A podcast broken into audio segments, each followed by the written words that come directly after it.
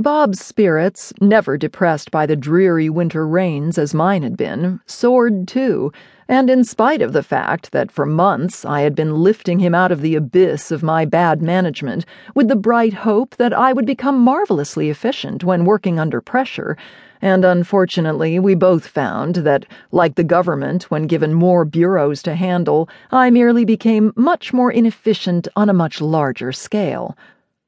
I had read of beauty starved farm wives standing for an hour on their back stoops, absorbing the glory of a sun drenched branch of forsythia, walking in the orchards and burying their noses in the fragrant boughs, standing motionless in the warm spring sun and thanking God for the miracle of fertility. What I wanted to know was where they got the time for such ethereal pursuits.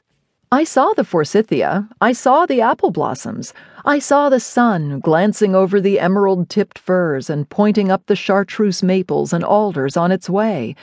I saw those things, but I had about as much chance to linger and appreciate as I would have had riding a motorcycle through an art gallery. It all began with the baby chickens. They came first, while I was still very pregnant, and getting down on my hands and knees to peer under the brooder at the thermometer was a major undertaking. Bob and I scrubbed the brooder house, walls, floors, even the front porch, with Lysol and boiling water. The brooder house had two rooms the brooder room and the cool room. In the brooder room, we had two coal oil brooders, which we lit and checked temperatures on, a week before the chicks arrived. The brooder room floor was covered with canvas and peat moss and had drinking fountains and little mash hoppers scattered here and there. The cool room also had peat moss on the floor and buttermilk and water fountains and mash hoppers here and there.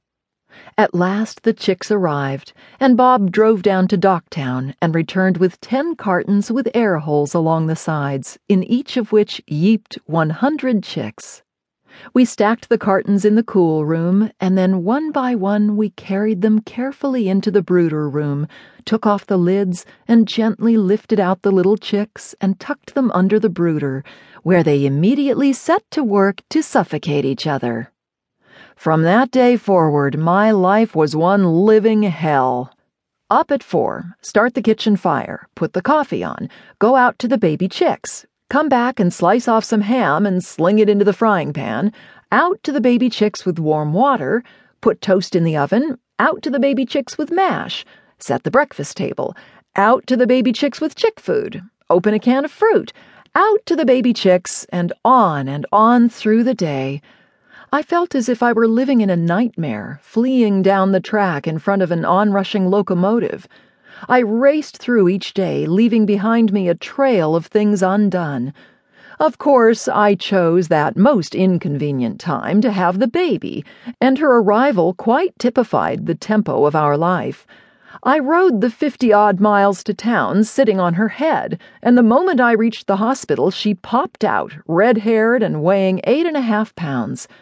When I came home from the hospital after two weeks of blissful rest, everything on the ranch had been busy producing, and I was greeted by the squealing of baby pigs, the squeaking of baby goslings, the baaing of a heifer calf, the mewing of tiny kittens, the yelping of a puppy, and the stronger, louder yeeping of the chicks.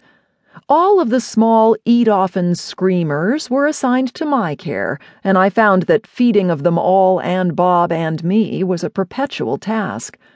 I relegated my ironing to something I would try and finish before small Anne entered college. My washing I tried to ignore, although it assumed the proportions of a snowball rolled from the top of Mount Olympus and I closed my eyes to Spring, who was imploring me from every side to do something, anything, about my garden. Bob's life was as harried, and our marriage became a halloo from the brooder house porch to the manure pile, a call for help when pulling a stump or unrolling some wire, a few grunts at mealtime as we choked down our food and turned the leaves of seed catalogues and government bulletins.